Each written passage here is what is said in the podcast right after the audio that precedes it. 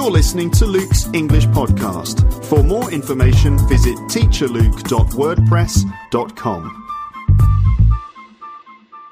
I'll be back. She'll be back. I'm back. Back. Back.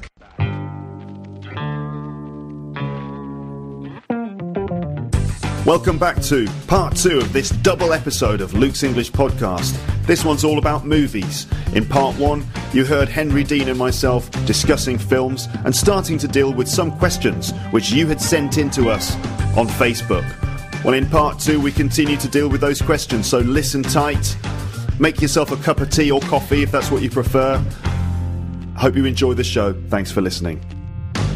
Um, next one is from uh, Christelle, and she says, "Why do most men love action movies with guns, explosions, blood, and sexy girls, but no real storyline?" That's because they are the best things. no, um, I, I don't know to tell you the truth. Because I'm sure if you did psychological tests, there are just as many women that love uh, guns and blood and explosions. Yeah, really? Um, well, maybe not. Actually, I think that might be a bit of an So in overstatement. my in my experience, what often happens is when a couple say, "Let's watch a movie tonight," the guy is thinking, "Yeah, I want to watch," you know. Um, the, the the exploding building three, Yeah. and the girl wants to wants to see the you know uh, House of Romance three. Yeah. You know the girls usually want a love story, and the guys usually want something that involves a bit of action. Yeah, and often the best or the, the films that are most popular combine those those things. You always get That's the thing. You can always uh, you can always find a film that compromises uh, for two people. So if you are ever struggling to find something, just keep looking for a bit longer and Yeah. you'll find something. But I think men just like it because uh, of the nature that men are brought up in. Uh, I don't know in the world. Yeah. They're very exposed to high testosterone, loud, fast things. I think uh, this is, it's a very good question because um, really this is a question about why are men and women different. Exactly. Uh, um, and um, I mean, it, it. I guess um, Christelle maybe has a point here that men seem to be preoccupied with violence, which is, I think, true. And It is true. You could say that's a worrying phenomenon. Maybe maybe men shouldn't be preoccupied with violence. Maybe it goes back to something like the the traditional role that men had Hunting. as the hunter gatherer who would go out and either defend the the um, family against attackers or would defend them against sort of predators or would go out and hunt animals so sort of somehow built into our, our genetics is this sort of uh, violent uh, instinct um, and now we we kind of uh, um, deal with that by um, enjoying a bit of violence in our movies why why I don't know but she does say Most. why, why, uh, uh, most men. Uh, there are some exceptions, of course. Um, why do most men love action movies with guns, explosions, blood, and sexy girls, but no real storyline? Well, I don't know about that's, that. Yeah, bit. that's that's the bit I don't really agree with because even if you take, uh, say, for instance, the the new Fast and the Furious film that came out, Fast and the Furious Six, I'm sure if you spoke to uh, whoever it was that directed that or whoever it was that wrote that, there is a very real storyline, very real subplots and meanings to everything. So um, I think people are often way too quick to judge a film for its uh, face value, for its entertainment value, Mm. because any film uh, has a storyline. Otherwise, it would just be a blank screen. exactly. For an hour nothing, half. nothing would happen if it was if it had no storyline. So, I have to disagree with you there, Christelle. Mm. I think you'll find that uh, even the most sort of uh, apparently boring action film does have a an actual storyline. Uh, it might not be an appealing storyline. You could also say that these sort of uh, rom coms have no storyline as well. It's always like boy meets girl, girl sort of doesn't really like boy, uh, girl is forced to uh, spend time with boy, uh, girl and boy uh, join into some sort of uh, um, a difficult situation. Uh, boy and girl resolve difficult situation. Girl realizes that she likes boy. Uh, uh, girl and boy kiss each other. The movie ends. Exactly, and I think you'll actually find a lot of films within the same genres have exactly the same storyline. Um, for instance, someone recently studied Pixar's films, the animated films of Pixar, Yeah. and essentially they have one story that Really? they do over and over again, and there's 38 variables within Yes, the story. yes. But the actual storyline is exactly the same in What- all like 14 or 15 of, or however many it is of Pixar's uh, So Features. Pixar did things like Toy Story, Toy Story, um, Wall-E. Wally. Uh, what else did they do? Oh, my mind's gone completely. they've- they've done- Cars. Yeah. Uh, a, a Bug's Life is, was Uh-huh. that? I think that might be Pixar or I think DreamWorks. think so.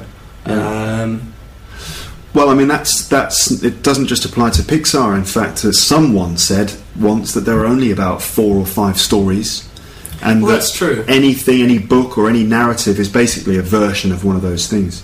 Um, that is another episode of the podcast. Stories. stories. We could uh, do that. So, Christelle, um, you know, I hope you're satisfied with that answer. Probably not. no, probably not. Probably um, she probably wants more information about uh, why men are interested in guns, um, and we'll have to deal with that at a later date. Amir Za- Amir Zadeh says, "Do you know how much money animation software costs? For example, the software for the Iron Man movie. I don't know if he is planning on making his own science fiction film, but do you know how how much the animation software costs?" Well, it you actually nowadays the the sort of the professional movie studios and the people at home will use very similar, if not the same, software. Um, I'm sure something as big as Iron Man had uh, some special software on there, but uh, if you have a, a Mac, you can actually buy software called Motion, which you can find on the App Store on your Mac, and I don't know how much it is exactly. I, I think it's around 140 pounds, um, but that will be able to do as an amateur anything you want it to. Um, And a lot of uh, feature films will use this kind of software as well. They'll just have a lot more powerful computers Mhm. and very skilled uh, animators and engineers who will make the animations happen. Um, obviously, with Iron Man, something of that scale, uh, where probably 90% of the film isn't real, it's computer generated, Yeah. uh, they probably do have very special uh, computers and software they'd use for that. But um, just sort of a regular animation. Um, say, for instance, if you wanted to make uh, an episode of The Simpsons. I know it's not a film, but we'll It is- with there is well, a yeah, there is the Simpsons movie. If you wanted to make an episode of The Simpsons or something of the like, or even more complicated 3D animation, you could do it uh, on your laptop as long as you have a a decent, uh, fairly powerful laptop. You can do it yourself, but uh, Would you recommend doing that on a uh, Windows laptop, Henry? it depends. Uh, if it's a, if it's a very good Windows laptop, then yes. Um, but the chances are that you probably won't own one. I mean, you you you, you could, but uh, it would be a, if you're just starting out, it would be a lot easier to learn on a Mac. Yeah. Uh, a lot cheaper as well. All right. Um, okay, so there you go. Um, next uh, question comes from Hamid, who says English spoken in some Hollywood movies is very easy to understand, while in others it's so difficult. Why? Right now, I can't think of any movie, so you can't think of any. You can't actually think of any examples. But uh, good question, Hamid. Um, I'm sure that uh, many listeners will have experienced the same things. Sometimes you watch a movie and you think, "Yeah, I understand everything they're saying," and then other times you watch other Hollywood movies and you think, "Wait a minute, I've got no idea what anyone's talking about." Well, first of all, I would say that sometimes I watch Hollywood movies and I don't know what they're talking about either. For example, let's see, I watched Apollo 13 not long ago Yes. and um, there were lots and lots of scenes in that film where, for example, they're experiencing problems in the uh, in in the uh, spaceship, uh, and uh, they're all using this technical language. And uh, it didn't make any sense to me. So, like, uh, you know, excuse me, Houston, we're experiencing a slight uh, TK421 uh, uh, issue on the uh, landsliding uh, doors of the on the perpendicular uh, hold. Uh, can you get a reading on that? You know, that kind of thing. And you think, well, actually, you're not really supposed to understand every word No. of that. Um, so, in some films, it's a question of the style of the movie. Um, so, if the style is meant to be very realistic, um, as if you're just sort of observing people in their daily lives, you might not be able to understand what they're saying. Like a lot of films in the 1970s, like um, I don't know, uh, like very realistic films in the seventies. Taxi driver. Taxi Driver, for example, where maybe the the the the, the uh, scenes are recorded in an improvised way, um, and the characters don't speak very clearly. Um, that's a stylistic decision by the director, and in that case, it might be very hard for you to understand. Other films will be written with a very clear script and recorded very clearly, so that they'll just be easy to understand. So If if you want to try and find some films that uh, that are clearer and easier to understand, look for older films um, from sort of maybe 1960 and before, uh, because because of one the poor quality of the sound equipment and two just people's experience of watching films. They the actors spoke very clearly and very loud as well. Um, so you can often understand what they're saying a lot more easily. The only thing about that is that um, uh, there's a chance that the the style of English that they're using will be a bit old-fashioned. outdated. That's true, but most of it, I think, you should be fine with. I do love watching some of those old uh, American movies from the 40s or 50s. Oh, yeah. You know, like those sort of gangster movies. Now look here, see? They're great. They're really. Now look here. I'm the guy with the money. Uh, I know I can't really do it very well, But I but thought it I, was pretty good. yeah.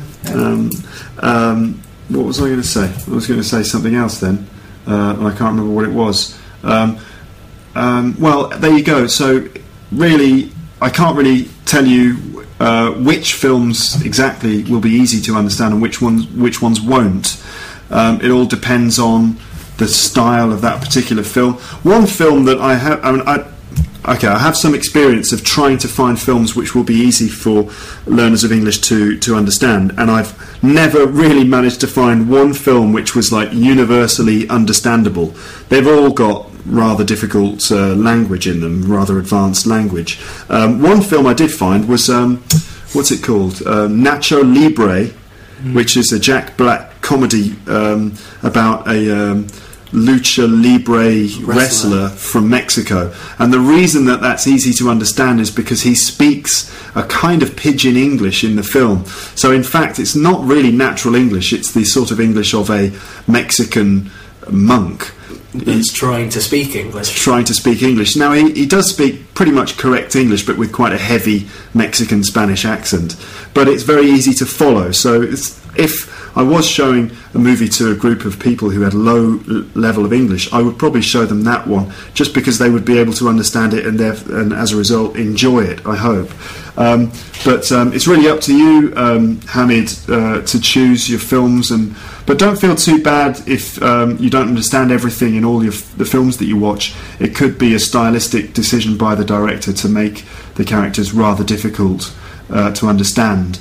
For example, a film like uh, Tinker Tailor Soldier Spy is all about guys mumbling to themselves or mumbling to each other, and not you're not being not being able to hear clearly what they're saying to create an atmosphere of realism or mystery around it.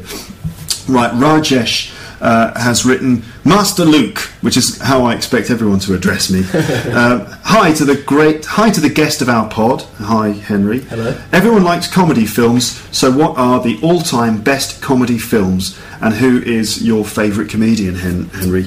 All-time best comedy films? This is this is a big question, and it's a question I love because comedy is my being a comedian as well. Comedy is my favourite genre.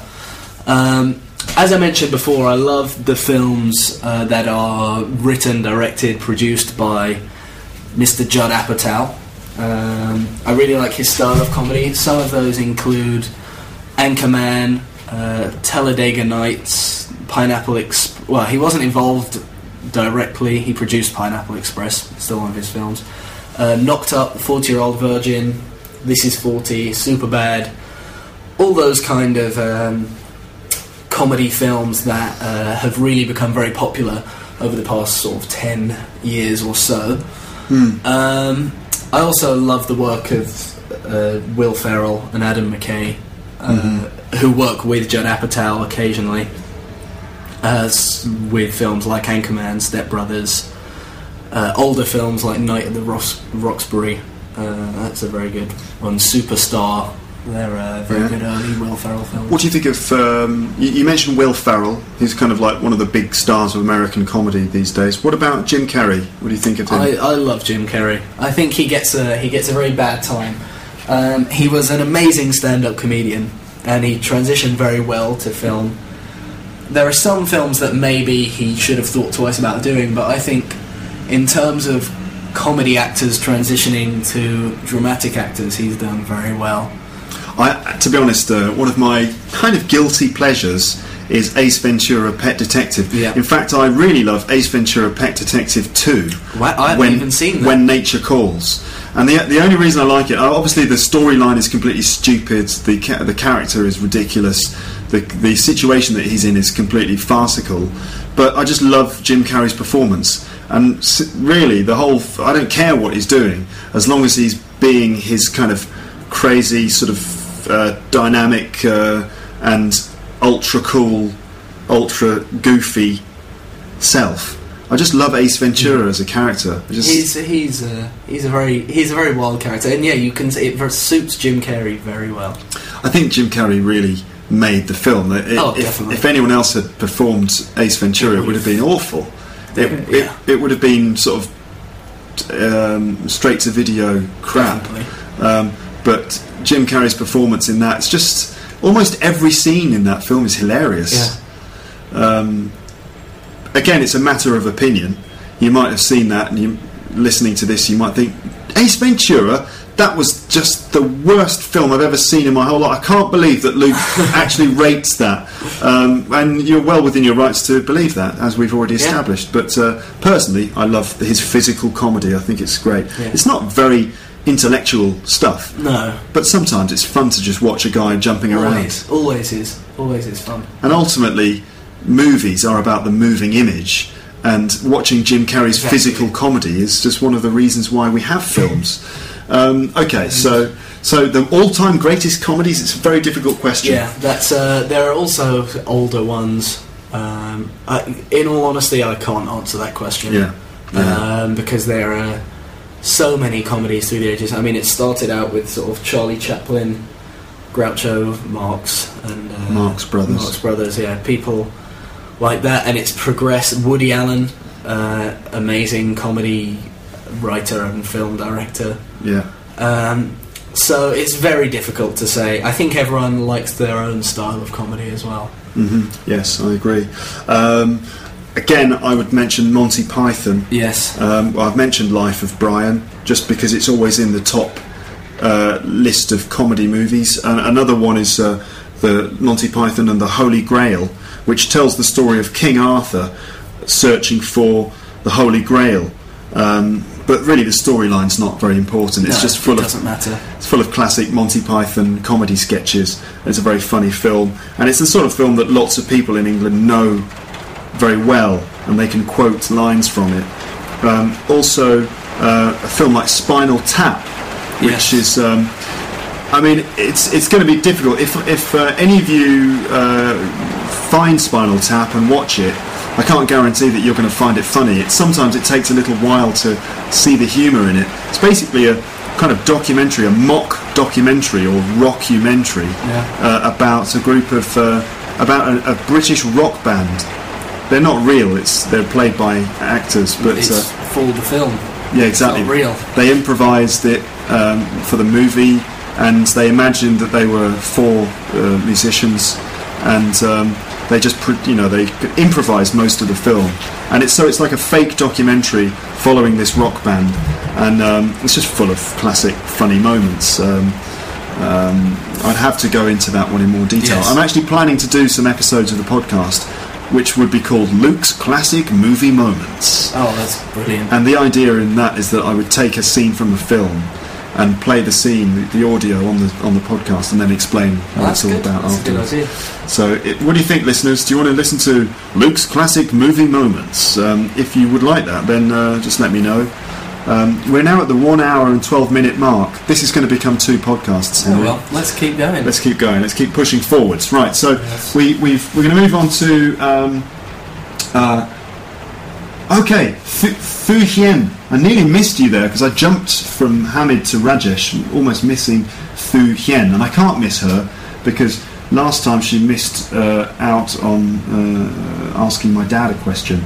She said, "Great, I have missed questions when you made a podcast, uh, Wikipedia. That was the." The episode about my dad. Okay. Um, now I can now I can add a question. What makes a film excellent? What are the crucial elements for making a an excellent film? That Boom. is- that is Yeah. an excellent question, Fu Hien. Um, for me, I would say it's all about the story. If you don't have a good story, you don't have a good film. Um, and uh, part of that is the characters as well. Characters and story can kind of be clumped together uh, because they all make up the same thing. That's a very much a Hollywood mindset of making films. Um, that's what the Hollywood films were initially about um, and why they became so successful. So, yeah, in my mind, uh, a good story makes a good film, and that can be any type of story uh, that you can ever think of in the world. Okay, so a good story. You think? Yes. What I mean, what do you do? You agree? I think um, it's very difficult to make a really excellent film, and I think uh, a lot of elements need to, to come together. I totally agree. A good story keeps you keeps you gripped. A story with twists and turns or surprises in it is brilliant. I love those stories that pull you in, where where you suddenly think, I really don't know what's going to happen next. I love that. Um, but also, you need like really well well um, created characters, characters with depth uh, where you care about them and you, you wonder what they're thinking. And so characters with three dimensions to them. Also, the script is really important. Yeah. Has to be like snappy script with like funny dialogue and you know really good natural use of language. Um, also, um, the acting performances for me, like you know, you could. I mean, as an example, Ace Ventura Exactly. it, it doesn't have most of the, the, the elements are not there. You know, it's got a bad story.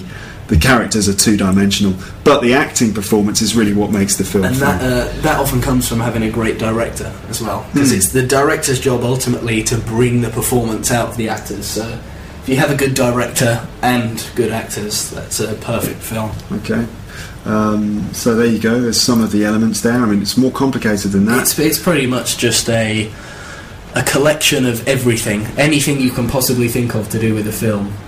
If it's good, it makes a film excellent. Mm. must be very difficult to make good films. It's a collaboration, Oh, it is. isn't it? Well, especially when some uh, films, like the Harry Potter films, they'll have a crew of over a thousand people working on one film just on the set. Then they have hundreds that work on it after and Yeah. before, so it's crazy. But then there are some independent films that have maybe 10, 15 people working on them. I can imagine these massive films with thousands of people working on them. I mean, really, like each person is responsible for the outcome of that film. So everyone has to work together and do their best job. And also, they have to be going in the same direction. So the producer or director of the film has to somehow communicate to everyone on the team exactly what he wants. That he needs to bring them in. So it, it's an incredibly important job. The, the director, you've got to inspire everyone to, to do their best uh, work. The producer is involved in that too, of course. Kohei um, has asked, "Hi, I'd like uh, you to ask him about the Cannes Film Festival. Of course, your opinion too. Japanese uh, a Japanese movie was awarded this year. So, any comments on that? Anything? Or tell us what decisive factor of the difference between the Cannes and other movie festivals from your points of view? Okay, so what do you? Th- okay, right. So Let's, let's the- break this question down. Let's break it down. All right. So, um, a Japanese film was awarded at the Cannes Film Festival this year. yes. Um, it was um, it was called um, Like Father, Like Son. like I Father, believe. like Son, yeah. Um, and uh, the Japanese title was Soshite Chichi ni Naru, which means like father, like son. we think. Uh, we, we, we assume that's what it means. Um, and it's about uh, a businessman who learns that his biological son was in fact switched with another child after birth. And he must make a life changing decision and choose his true son or the boy he raised as his own. So it's a sort of psychological uh, thriller. It's I a would say. character, a character film. Yeah. It's about like what it's it's about one of those very difficult. It's like a difficult decision movie, isn't it? Yeah. Imagine if you brought up a boy and you loved him and you believed him to be your own son, and then a few years later you realise that in fact he's not your son, and that he's been switched with another boy. Sounds like a fascinating story. It does, and I know it won the, the jury's award at Cannes this year and was nominated for the Palme d'Or, Yeah. which is the big main prize. So it must be excellent. I haven't seen it myself, but um, if it won the jury's award, it means it's a very uh, prestigious film from the- a critic's point of view. It's a film for film critics, the people who analyse film. Mm. Um, so it must be very well made. Yeah. And uh, I know the main actor is a very famous Japanese actor who's been in uh, a few successful films in Japan. Yeah, yeah. Okay. Um, let's see. Let's see. Let's see. Okay. Oh, I've I've lost Facebook Yeah, on my iPhone. what do, uh. What What do we think about Cannes Film Festival? Well, what's the? Let, let's let's say very briefly, or in a in a as quickly as Yeah. a way as possible. What's the basic difference between Cannes Film Festival and the Academy Awards or the Oscars? As Okay, so um, a film festival is a an event that takes place over maybe a week or a couple of weeks or an extended period of time, a day at least, um, where many many films will be screened, and it's also an opportunity for people within the film industry to network, to to make friends with other film people, and also for people to sell their films and sell their services to films being made.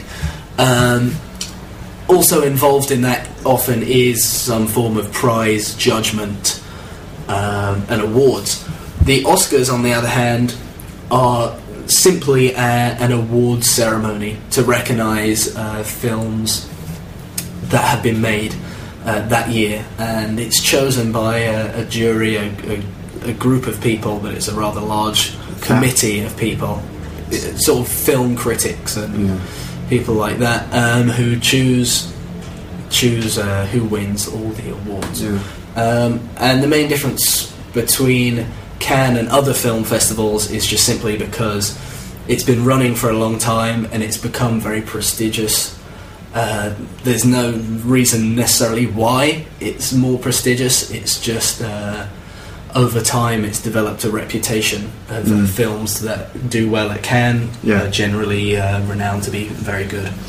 Um, so essentially, like the Cannes Festival is just a very small group of uh, judges who get together once a year and they all watch the same movies at the same time, and then they make a decision on which one was their best. Uh, whereas the Oscars is really like Hollywood's big moment of the year. It's like the Hollywood elite. I think it's like uh, how many judges? I don't know. It's a very, very big Yeah, group. large number of people. Journalists and critics and they're, they're given a short list of films and then they vote for uh, which films they think should win the best category, you know, the, the, the categories. So um, really, like the Hollywood, uh, the Oscars is a chance for Hollywood to just sort of like reward people. It's like the the industry's uh, uh, moment to reward people. Where, whereas Cannes is really the the critics' chance to like more seriously consider which they think is the best film. Exactly. And also, another difference is the Oscars is very much focused on Hollywood, uh, an American film, uh, because it's an American award ceremony. For instance, you have the uh, the BAFTAs in the UK and the uh, César Awards in France. Um, whereas film festivals, no matter where they are, are open to everyone from around the world. Um, that's why you often see American films doing well in Cannes. You'll see um, you'll see European films doing very well in uh, festivals in America, such as uh, South by Southwest or uh, any other Sundance. Sundance, yeah, Yeah. exactly. My mind went blank then. Uh, Tribeca, that's another one. Um, how are you doing, Henry? Are you, uh, I'm very good. Yeah, Yeah, yeah, keep- keep you're, you're 19. You're full I'm, of I'm young, I'm sprightly. full of energy.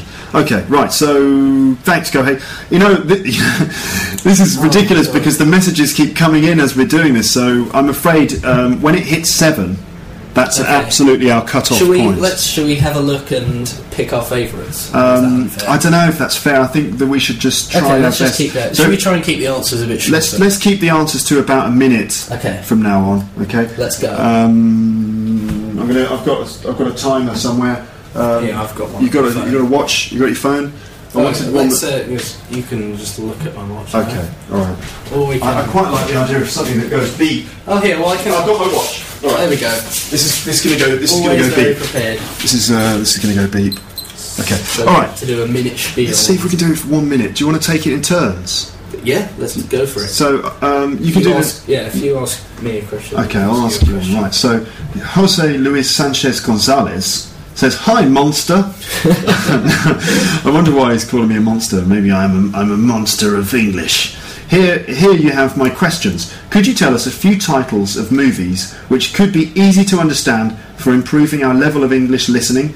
Which do you think that could be the best way to watch movies for learning English, with original subtitles or with subtitles in our own language? Can I take this one? If you want, go Um, for it. Right.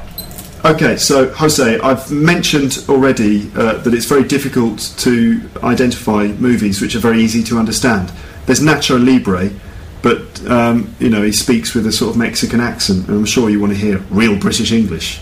Uh, so you know, just listen to Luke's English podcast. Uh, never mind movies. Just listen to this. But um, should you watch with subtitles or not? Well, I think you should do it in stages. First stage is probably to just watch a film uh, in English uh, with subtitles in your language, right? Stage one.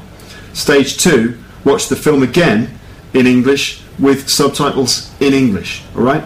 Then stage three, the final stage maybe, is to watch the film with no subtitles at all. Okay? Now it's very. I think the first stage is so you understand the film and enjoy it. Second stage is so that uh, you can actually see the words as they're coming out, and it's a good way of like like actually identifying words which are being used. You can compare the difference between what you're hearing and what you're seeing. Uh, and the third stage is really just good for your listening because if you if you just use subtitles all the time, it's not going to prepare you that much for real real life. Because when you talk to people in the real world, they don't have subtitles. We don't. Um, so, so really depends on your level of English. It's harder to listen without subtitles, but uh, you should probably do it. It's better for your English in the long run. Damn! I did one and a half minutes. Oh, Luke. But it was a good answer, and I, I want to add that even uh, in film school in at my university, we watch films with whatever language it's in, the subtitles on the screen. Really? Um, and I think that's common practice with uh, critics Really? as well. Yes. So you, you watch a Spanish film in Spanish with Spanish I subtitles? I, could, I speak Spanish, but say for instance in English, because most of our classes are taught in English.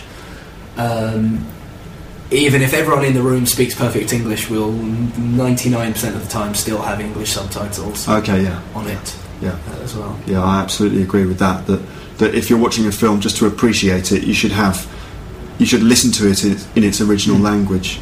Um, you shouldn't listen to a dubbed version. Oh, never, No. never ever watch dubbed versions. okay. That's my comment. Right. Okay. Next question's for Next you, question. Henry, and it's from Ken Yorik, uh, Yorioka, and he says, "Hi, Luke." In this case, Henry.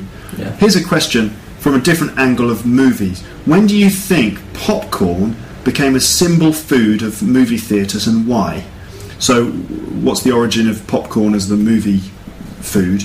And what British food do you think would replace popcorn? Don't say fish and chips. Okay. Okay, you I got won't say fish and chips. You've got about go. one minute. Well, Ken, um, I would, s- in all honesty, I don't know exactly when popcorn became the symbol of the theatre and the cinema. Um, I would say it uh, was when it became popular in America in the uh, 40s and 50s. Going to the cinema, going to the movie theatre was the most popular social activity to do. Uh, I know at the beginning they sold more complete meals like hamburgers and hot dogs at the cinemas. That became less and less popular as time went on. So I guess it must be in the 1950s, I would say, that the popcorn became the food to eat at the movie theatre. Um, in terms of an English food that could replace popcorn, I don't know exactly. Probably uh, crisps, Walker's crisps. You think so? Or a nice bacon sandwich. I like a bacon sandwich. Mm, it's very too. British, so Mm, yum, I would yum. take a bacon sandwich at the cinema. Bang! That was 59 that. seconds, 0.51. You nailed it. Got very good timing. You're very good. um, what was I going to say? I was going to say crisps. Really? Because crisps they It's a bit crunchy. I but it- so is popcorn. crisps is, is more noisy than popcorn, surely, because the It bag goes. depends. No, you could put crisps in a box like a popcorn box. Okay, Henry, tell me, tell me this. If you're in the, you're in a, a movie, right? You're watching a very serious film. You're listening very carefully. You're trying to understand every single word, and then the person behind you is doing this. I, I would I would get rather annoyed. What would you say? I would say, can you please? I would say to very kindly, can you please put those crisps away? Oh, oh sorry. I, would you like some? I mean, I wouldn't say no. We're now having a conversation So- in, the, in the cinema. exactly. So then we get very awkward. Yeah. But the thing is, popcorn could. Uh, yeah, I'll, I'll, I'll just take one. Yeah, it's They're nice. okay. You know what? We're now eating with, We're with our talking with- talking with our mouths full. So we shouldn't do that. It's very rude. It's just giving. This is what it would sound like if they started talking while watching the film as well. Exactly. Yeah. But crisps could be put in a paper box like popcorn, I suppose. Um, it's, it's, it's a difficult one. What British food could, could be perfect in the cinema? Well, it's, it's a kind of difficult question because British food is not, you know, it's not. It's is it? often messy and takes up a lot of uh, plates and things. And it has to be something that's um, not very smelly, not very noisy, something that you can just eat like over and over and over again during a great film. So Maybe biscuits. biscuits. There you go. Biscuits and a and a and a and some milk because you need Yeah. the milk with the Or biscuits. dip it in. There you go. Yeah, exactly. Some biscuits. There you go. Right, you ready for the next question? Yeah, I'm ready. I'm ready for the next question. You want to read it? So, yes, this question is from Rom Hain, and right. it's two questions in one, so you can do 30 seconds Yeah. each. Thoughts about the latest Tarantino movie, Django Unchained, Yeah. and also is Christian Bale a good actor in your opinion? So do I have to do both of these in, I in a minute? because Okay. I had two questions in mind. You did, didn't you? But you can you can just just your thoughts. I'll just break the rules. Let's go. Okay. Right, so my thoughts about the latest Tarantino movie in the, in the last 30 seconds. Well, I, I thought it was really good. I really, really enjoyed it. I think Tarantino's best work is probably uh, Pulp Fiction and Jackie Brown. And then Kill Bill, I wasn't that impressed by that.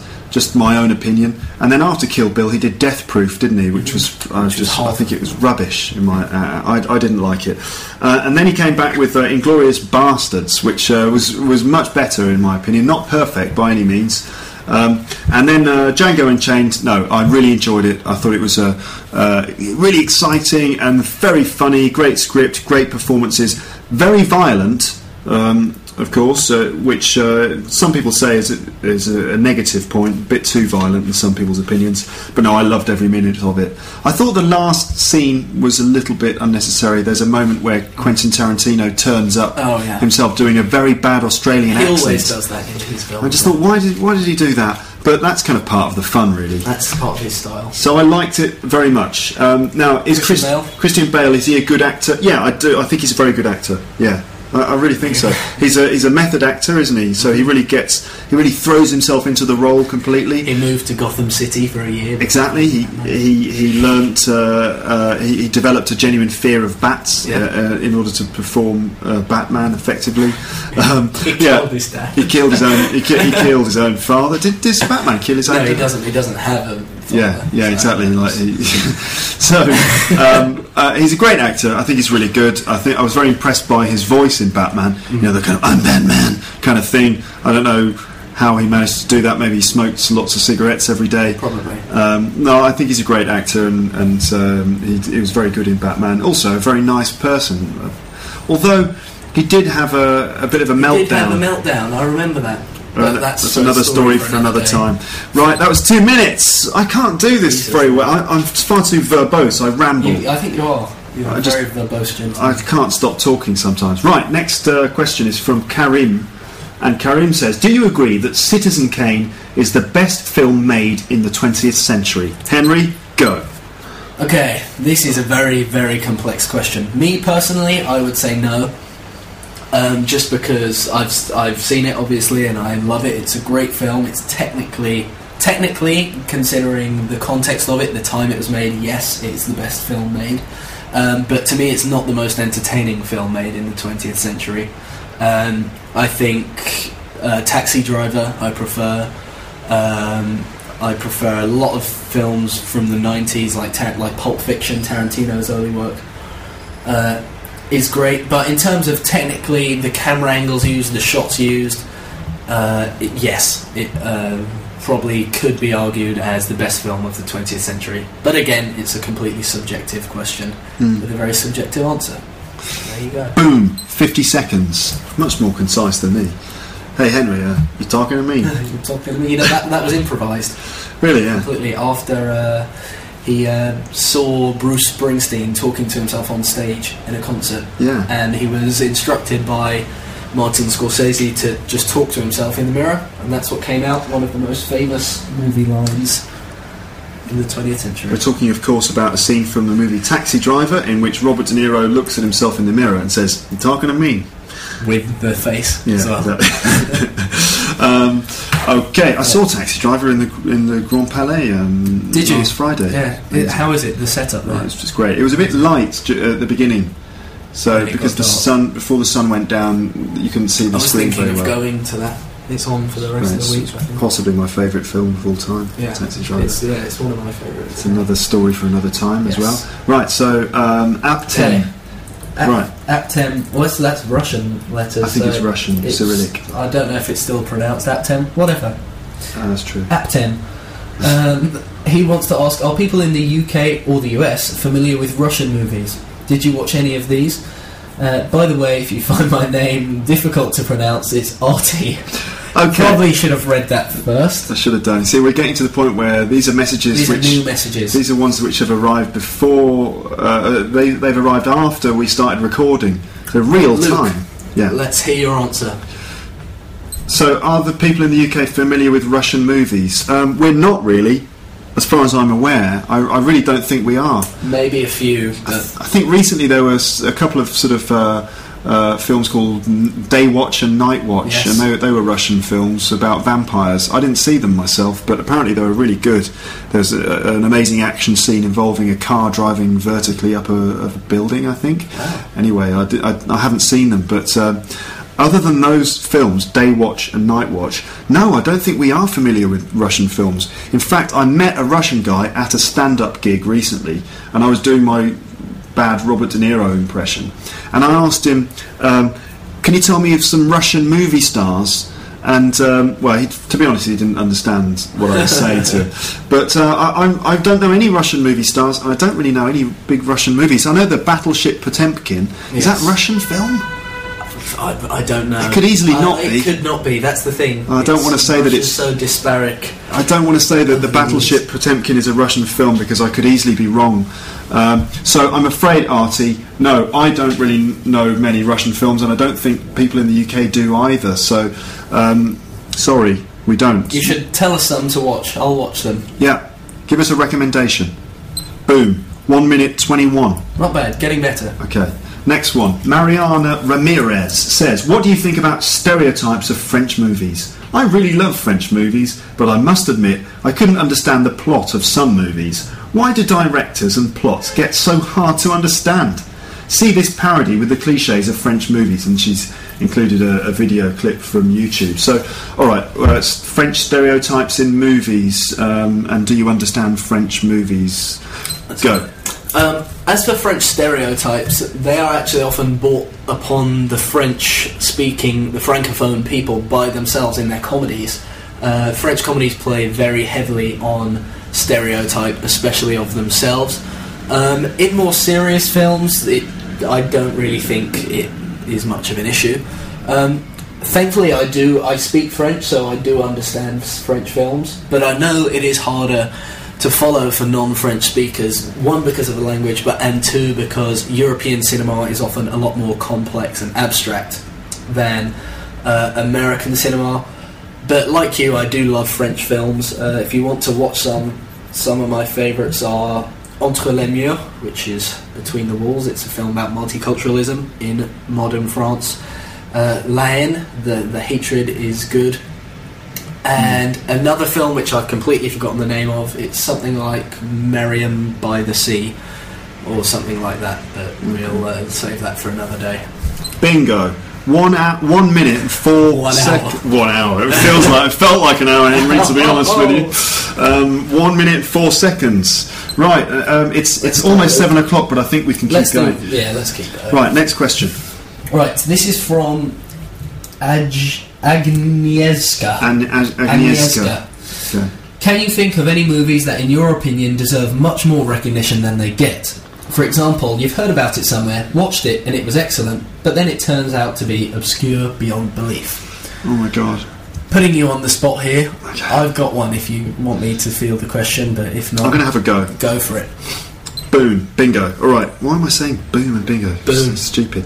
Uh, right. So uh, a, f- a film which uh, should get a lot more recognition. So, in my opinion, an underrated film. In my opinion, um, oh, well, you know, I would say Ace Ventura: Pet Detective Two: When Nature Calls. I think it's a masterclass in in physical comedy acting. I think uh, the slapstick in that film is um, um, uh, hard to. To hard to beat, in fact. I think uh, Jim Carrey's physical comedy um, as demonstrated in his performance of Ace Ventura, is really unprecedented. I mean, we've seen the work of people like Charlie Chaplin and uh, Buster Keaton, but they never reached the same level of dynamic physical movement that you can see in, in Jim Carrey. I mean, take The Mask as an example. That's one of his films. Um, the Mask. Well, there was a lots of there was lots of CGI in that film, computer generated imagery, but really most of the physical work was done by Jim Carrey and his rubber face. So I would say that people people consider Ace Ventura: Pet Detective 2, When Nature Calls, to be just a, a piece of trash. But uh, if you look a little bit more closely at it, you can see that it's a work of physical comedic genius. There we go. Very good answer. Thank you. One minute seventeen seconds, still too long. Still a bit. Should we do one more? Or what do you yeah. I, um, yeah. Okay, let's do one more. Let's um, let's just have a look. Um, Just um, well, well. Let's see. Wait a minute. Thu Hien has already asked a question. Um, what films should young? li- Uh, We've you already know, gone through You know, you know what, Henry? Yeah, we should we should stop and We do one stop. more, and we're going to do the next one. And Okay. it's uh, it's Artis, and Artis says, "Hi, Luke from Pamplona, living now in London. Welcome to London. Do you like the trilogy of Back to the Future? What do you think about it? Could you do a complete episode talking about that? Thank you. I'd love to do a complete episode about complete Back to the. Future. Give us your one minute opinion on that, Henry, please. Back to the. Future trilogy is uh, one of the best comedy slash sci-fi slash adventure trilogies ever made. Um, Michael J. Fox, one of the best actors uh, around, and he did very well in it. Um, what do I want to say about it? What do I think about it? I think the first one's the best, and I think they gradually get worse and worse, but that's often uh, the fact with many trilogies. Um, it's just it's very good fun, very well made, very catchy, very entertaining. Uh, yes, I Okay. like it. Well, I would uh, add to that by saying I think um, Artis that's a brilliant idea. I'd love to do an episode all about Back to the Future because it's just one of my favourite films of all time. In fact, I've been planning on doing an episode all about time. Um, and I think that might be quite an appropriate uh, movie to discuss in that one. Uh, there are so many podcasts to do, Henry, so many So many. subjects to cover, and just so little time. Um, I think that uh, we're going to now draw things to a close Yes. because you have to go. I do. Um, it's been great. It's been great having you on the show, and I hope to have you back uh, at some point in the future. I'm sure I will be. Um, so, ladies and gentlemen, please do add your comments and stuff to this episode of the podcast. But uh, for now, um, it's uh, it's almost goodbye. Now, at the end of episodes, I always go bye, bye, bye, bye, bye, as if it's a sort of echo kind Cool of thing. thing, yeah. yeah. So, do you want to do you want to join me in a bye, bye, bye, Should bye? we bye? alternate? Like, Yeah, okay. And, and, and get get. Uh, I mean, I often get closer to the microphone, but we could alternate by getting further and further, Further away. away. Yeah, right. Just don't bang your head on the. watch out. Okay, are you ready? So, who's going to start? um, you start. I'll start. Okay. Ladies and gentlemen, thanks again for listening to this episode of Luke's English Podcast featuring the one and only Henry Dean. But for now, it's bye. Bye. Bye. Bye. Bye. Bye. Bye.